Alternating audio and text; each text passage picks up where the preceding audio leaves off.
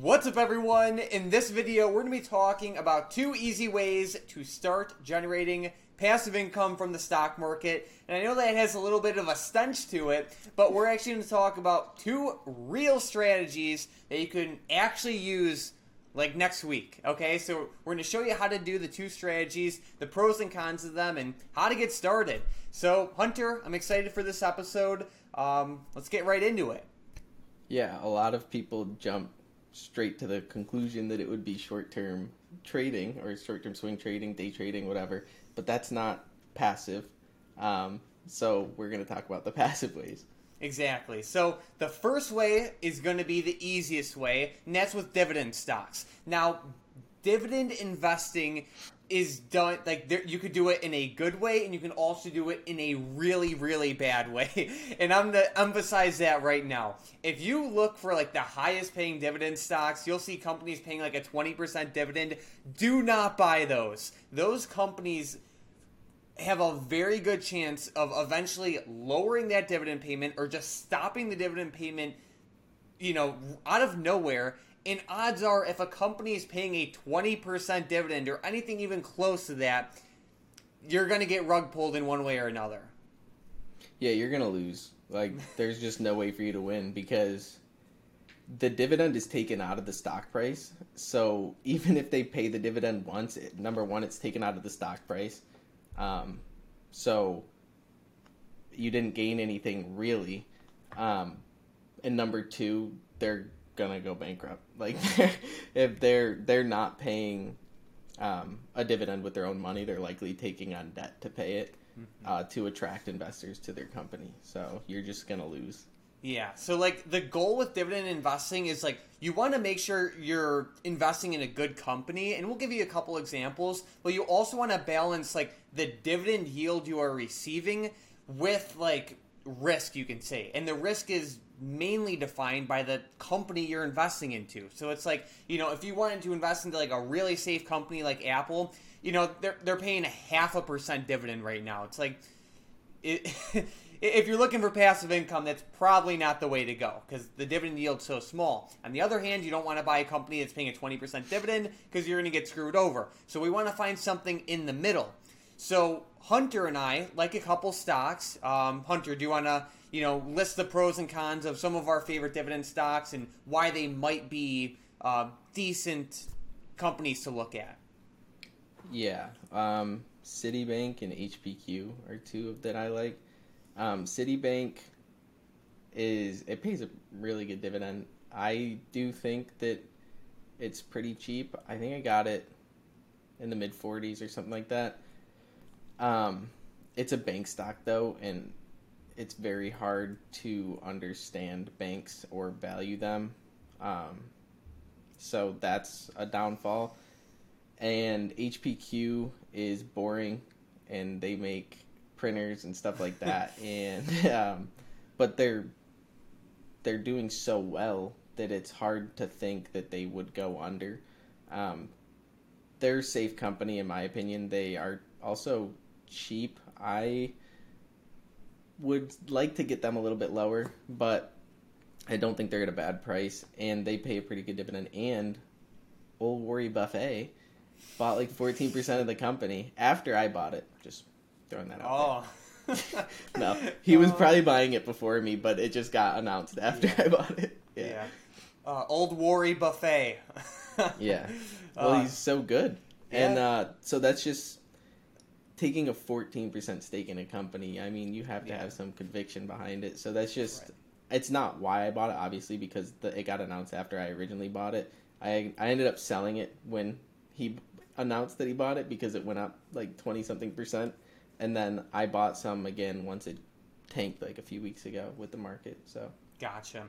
Yeah, I like Citigroup the best. You know, there's some other dividend stocks out there like Walgreens or WBA, um, but out of all of them, I do like Citigroup the best.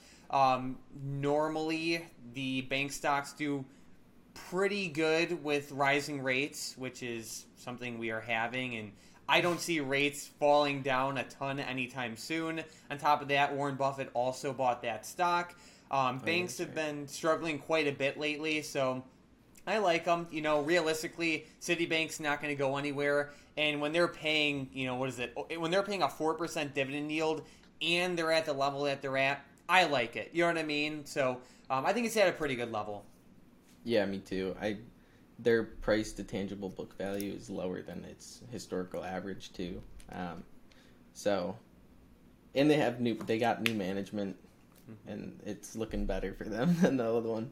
Yeah. So I'm I have high expectations, but yeah, nice. All right, so the next way to start generating passive income in the stock market is something you probably heard a ton on this channel already, and that's short put options. So basically, you go to a stock that has options trading, you go to the options chain, and you basically sell a put option. What this essentially does is you get paid money to potentially buy that stock at the strike price that you sell the put at. So we're not going to go like completely in depth with shorting puts in this video because I already made like five videos in the past on how this system works. But basically, step one, find a stock that you wouldn't mind holding and that has options traded on it. You have to do this on a stock you would not mind holding. If you do this on some crap company, forget the strategy. It doesn't apply. Ignore it. You know, like it has to be a company that you're fine holding for the long term. Once you have that, you go to the options chain, you sell a put normally like 30 days out or so. It gives like the nice balance between explosive theta decay and also good premiums. And then you just sell the put and wait till expiration and you collect your money. And then you can just keep doing this over and over and over again. If you get assigned shares, you can hold the shares, you can sell the shares, or you can sell a covered call. And uh, this is also nor- uh, known as the wheel strategy. Yeah. Um, it don't chase premiums is the thing that I always say is like you're gonna find or maybe you'll go and scan on some scanner for highest premium like highest percent premiums and you're just going to lose like you're gonna lose it's they have higher premiums for a reason like some you'll get like maybe a 20% return in like two weeks or something the chances of you losing are higher than if you went for 1% in a month mm-hmm. with a different stock because their premiums are that high for a reason. It's probably something that just had a short squeeze or um, they're waiting for some FDA news. And at that point, you're just playing earnings. Like, yeah, that's just so like you're just flipping a coin, and but worse because right, like they're you just know like something big is going to happen, and the market makers are pricing it in on your end. You're probably going to lose um, especially if you repeat it more than once. Like you might win on one, but if you do it a hundred times, you're probably going to lose on eighty-five, and you're not going to recoup those losses because after that event's over, if you get assigned, you're like, oh, that's okay. I was making twenty. No, no, because those premiums are dead. Like that. That uh, IV is crushed. You're gonna be getting like you would have to sell at the money probably to get a percent in a month at some of those because they're probably very cheap companies and you're just that's not the way to do it you want to find companies that you want to hold for the long term because things happen you could just wake up one day and the market's limit down and yeah you're assigned on your puts and if you have companies that suck ass and are have tons of debt they don't make money uh, and we go into a recession which we did. Uh, and if it gets worse, if it gets worse, and those are the companies that go under, are the ones with high debt and they don't make money, they can't pay it off, and it just gets out of control, and you don't want to be stuck holding those. So you're better off going for lower percent return. If you get one percent a month, that's unreal. Like that's so good. You don't understand. Like one percent a month is more than twelve percent a year, by the way, um, because it compounds. And the historical market returns is 10%. And if you got 10% a year for 50 years, you would be so wealthy. Like you will have so much money at retirement, but you don't what's people go I want to be rich now. Would you rather be rich, try to be rich now and fail? It's probably not going to happen. Like you just the chances of getting rich fast are so low, or would you like to retire wealthy and set your kids up to be wealthy too? It's just that's the way to do it. Be safe. Yep, for sure. So even like like Hunter said, like even if you only get like one percent a month, it sounds boring, but it's like like you let that go on month after month after month for years and like your perspective will change you know? Like if you can start to generate like even just a little bit of you know passive income or just a little bit of like you know good safe reliable returns you know your whole mindset will change you know? And you let it compound and um, it'll be awesome. So you know even if you are a little bit hesitant to get started i will say that now is one of the better time to get one of the better times to get started. You know, if we were talking about, you know, selling put options and buying dividend stocks back in like January of 2021, then it's like it's harder to justify because the the valuations back then were you know brutal. So it's like it completely changes like the risk profile, but now it's like realistically it's a good time to get started.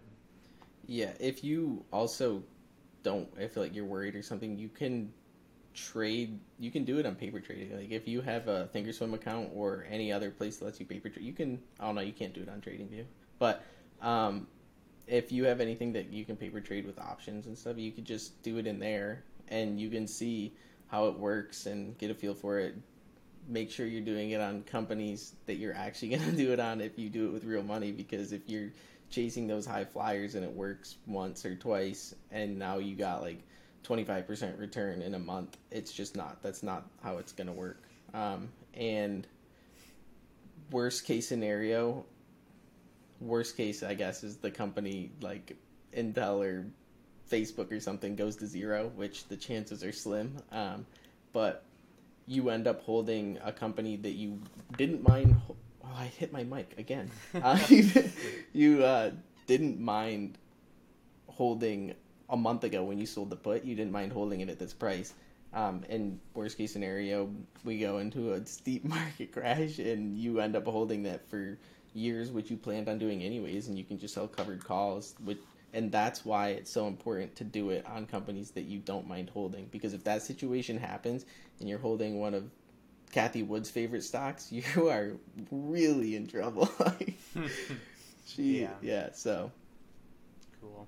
All right, well, I hope you guys learned something from this video. Um, if you did, make sure to subscribe. If you guys have any questions, let us know in the comments down below. Definitely get started into you know doing some sort of passive investing because um, it's a lot less risky than these day to day speculative trades and it can uh, be very beneficial uh, for your portfolio over the long run. So, Hunter, and, do you have any any last minute yeah. things?